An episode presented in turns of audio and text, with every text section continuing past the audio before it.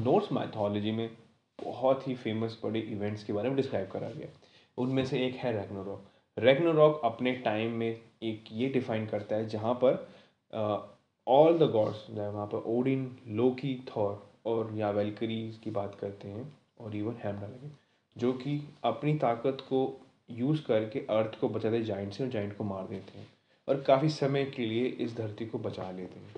ये तो होगी रैग्नारॉक की बात। अब हम बात करते हैं कहने में जो कि सेम बेस पे है, जो कि है record of Ragnarok so hey guys listening my podcast on record of Ragnarok record of Ragnarok अभी हाल ही में रिलीज़ हुआ था, जिसको देखने में मुझे बहुत टाइम लगा, क्योंकि नेटफ्लिक्स इंडिया पे ये अवेलेबल नहीं था. Due to some there due to some there ethical issues के कारण या फिर मोरल के कारण. वो भी बात करेंगे सो आगे देखते हैं. रिकॉर्ड ऑफ़ रैग्नारॉक की स्टोरी में हमें बताया जाता है जब ह्यूमैनिटी का बोझ या फिर ह्यूमैनिटी की करतूतें बढ़ जाती हैं तो भगवान डिसाइड करते हैं हर एक सिविलाइजेशन के India, China, Greece mythology notes mythology सारे डिसाइड करते हैं कि अब हमें इन्हें ख़त्म कर देना चाहिए। अब हमें ह्यूमैनिटी को ख़त्म कर देना चाहिए रैगनारॉक को बुलाना चाहिए, सब कुछ ख़त्म कर देना चाहिए। इस बीच वैलकरी जो कि नोर्स मैथोलॉजी बहुत ही प्यारी और एक मतलब उनका कैरेक्टर बहुत ही अच्छी तरीके से डिफाइन करा गया है। उनको बहुत अच्छी उपाधि भगवान तरह दी गई है, उनके पास काफ़ी देवी एवं शक्तियाँ हैं। वो चाहती हैं कि नहीं ह्यूमैनिटी रहनी चाहिए ताकि उनकी गॉड की वर्शिप हो पाए और ह्यूमनिटी चलते रहना चाहिए। क्या ये चीज़ें हो पाएँगी, नहीं हो पाएँगी? इस बीच वो डिसाइड करते हैं कि इस चीज़ को रखने के लिए हम ह्यूमन वर्सेस गॉड को बढ़ाएँगे जो कि इम्पॉसिबल था। गॉड तो हमें जीते, पर ये कुछ दिवस था। हमें फ़र्स्ट सीज़न में जहाँ पर Adam versus Zeus Thor versus queen बिन मतलब फ़ेमस एक लाइन बिन और उसके बाद हमें काफ़ी कैरेक्टर मिले थे। पोसाइडन का हार ना देखने को मिला था। वो बहुत अच्छा था। कि जिस तरह से उसे कैरेक्टर आग दिखा रखा था, बल्कि ईगो और सेल्फ सेंटर, उसको हराना ज़रूरी था। इस सीज़न में हमें दो फाइट देखने को मिलती है, जो कि बहुत लंबी थी। हरकुलिस वर्सेस जैक रीपर और शिवा वर्सेस रेडन टामोमम जो कि एक जैपनीज सुमो रेसलर था। उसका आज तक का रिकॉर्ड रहा है कि उसकी मसल्स बहुत परफेक्ट थी और बहुत पावरफुल थी। पहले के पहले एपिसोड में हमें हरकुलिस वर्सेस जैक रीपर दिखाया जाता है और सीरीज़ की शुरुआत वहीं से जैसे ख़त्म किया गया था। हमें एंड के सीन में हरक्लिस वेलकरी की जो बेंक थी, वो हरक्लिस से मिलती हुई दिखती है। और ये बात करते हैं कि आगे का मैच क्या होगा।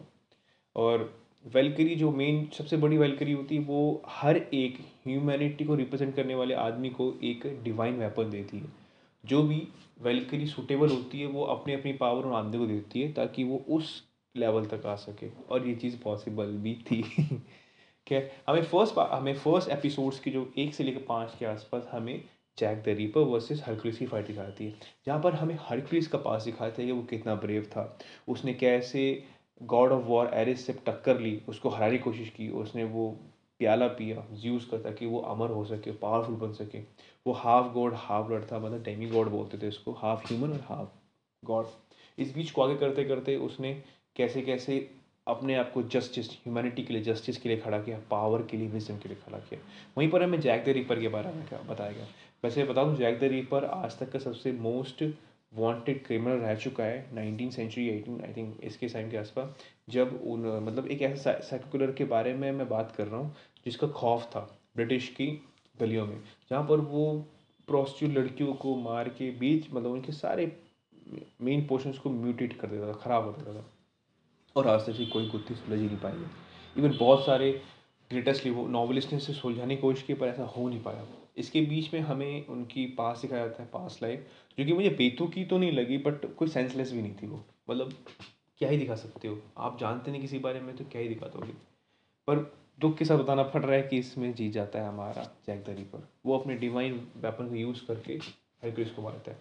सेकेंड मैच था Shiva versus Raiden Raiden टमोमाम ridden टमोमाम जापानीज़ का one of the most decorated मतलब मतलब अपने अपने काम के लिए सर्वस जाने वाला और बहुत मोस्ट पावरफुल सुमो रेसलर है, जिसकी स्ट्रीक रही है three forty six win continue streak में। और जितना उसने अपने मैचेस खेले, उसके लिए उसे बहुत ही ज़्यादा रिस्पेक्ट है। हर आज के टाइम में भी इसकी रिस्पेक्ट बहुत ज़्यादा है, क्योंकि उसकी due to there due to his powerful impactful body और इवन इज़ ग्रिप वो अपनी ग्रिप के लिए, अपनी मसल्स के लिए बहुत ज़्यादा था। इस बीच इसका सामना होता है शिवा से द इंडियन गॉड के बारे में। अब इस एपिसोड को देखते हुए थोड़ा बहुत मुझे बुरा भी लगा, क्योंकि जिस तरह से शिव जी को दिखाया गया था, वो बहुत बुरा था। इनकी पास हिस्ट्री में दिखाया गया है कि शिव और रुद्रा एक अलग अलग रूप है, बल्कि हमारे इंडियन मैथोलॉजी में शिव, रुद्र, शिवा का रूप है। ये दोनों डिसाइड करते हैं कि इन्हें कैलाश पर्वत चढ़ना चाहिए और सबसे पावरफुल गॉड को चैलेंज करना चाहिए। जहाँ पर वो इंद्र को करते हैं, विष्णु जी को करते हैं, ब्रह्मा जी को करते हैं। विष्णु ब्रह्मा जी के जो कैरेक्टर दिखा रखे हैं, वो ठीक ठाक है, आप जस्ट इग्नोर करिएगा। ये तो टाइम पास वाली चीज़ थी। हमें सेकेंड एपिसोड में ये दिखाना मतलब कैरेक्टर एनिमे कैरेक्टर का या फिर एनिमे प्रोडक्शन हाउस का बहुत ही अच्छा था कि किस तरह जीते थे वो। उनका मेनली हमें तांडव दिखा के शिव जी का। उस चीज़ को देख के मैं बहुत खुश हुआ। लिटरली दिल खुश बाग बाग हो गया। पर फाइट दिखाने का मतलब क्या ही कह सकते हैं। जब दूसरे गॉड लड़ रहे थे, हार रहे थे तो अच्छा लगता था, पर अपने गॉड की बारी आई तो नहीं। अच्छा लगता। ये तो इंटेंसिटी की बात होगी मतलब हमारे सेंटिमेंटल की बात होगी। पर क्या सीरीज़ ओवरऑल बहुत अच्छी है। आपको फ़र्स्ट ही सीरीज़ से स्टार्ट कर देना चाहिए कि तभी आपको उस लिंक करने का क्योंकि जो चीज़ें हमें, यहाँ पर कुछ लिंकअप तो नहीं जोड़ रखा सेकेंड पार्ट में बट कुछ कुछ कैरेक्टर ऐसे हैं जिसको आपको जानना ही पड़ेगा। वेलकरी होगी एडम्स हो गए ज्यूस हो गया, उनके बारे में जानना पड़ेगा आपको। तो you have to first watch first episode मतलब फ़र्स्ट सीरीज़ उसके बाद आइए। खैर, इसका बैन इसलिए है नेटफ्लिक्स का इंडिया के अंदर क्योंकि ड्यू टू देयर जैसे हमारे इंडिया शिव भगवान को दिखाया गया है कि वो ऐसे नहीं है, बहुत पावरफुल है।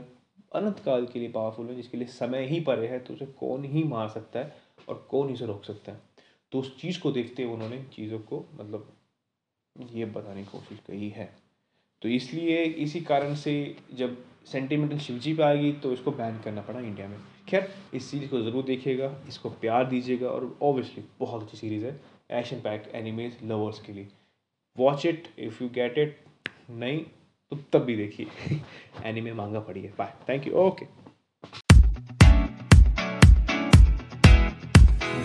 sun the sand and the sea